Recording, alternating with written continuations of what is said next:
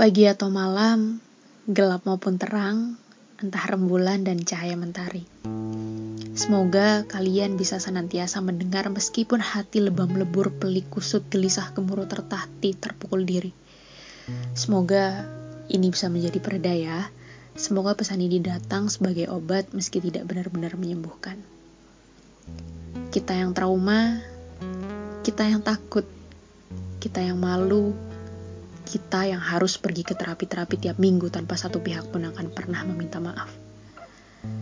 Teruntuk diriku, terima kasih untuk raga dan jiwa yang mau diajak berjuang. Terima kasih sudah bersedia menjadi pemeran terbaik sampai saat ini.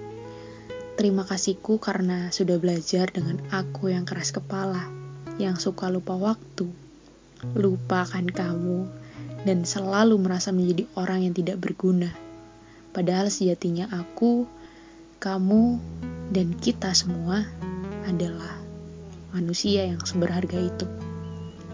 Maaf jika selama ini aku terus menekanmu dengan segala pikiran dan insecurity-ku.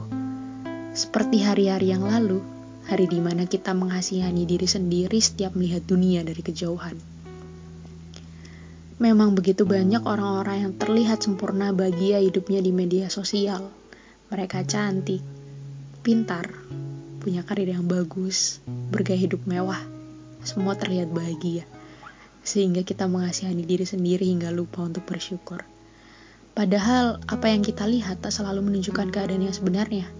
Kita hanya perlu menerima apa yang sudah menjadi dan terus menjadi untuk menjadi yang paling berarti. Pasti capek ya? Di saat-saat seperti ini ada baiknya kita rehat sejenak dari segala hiruk pikuk dunia media sosial Merehatkan diri sejenak tidak akan membuat dirimu kehilangan seluruh berita yang sedang viral kok. Rehat dari media sosial adalah salah satu bentuk rasa sayang kita terhadap tubuh, pikiran, dan juga jiwa kita sendiri. Dengan rehat, kita bisa lebih memikirkan diri kita sendiri. Bagaimana sih cara agar aku bahagia?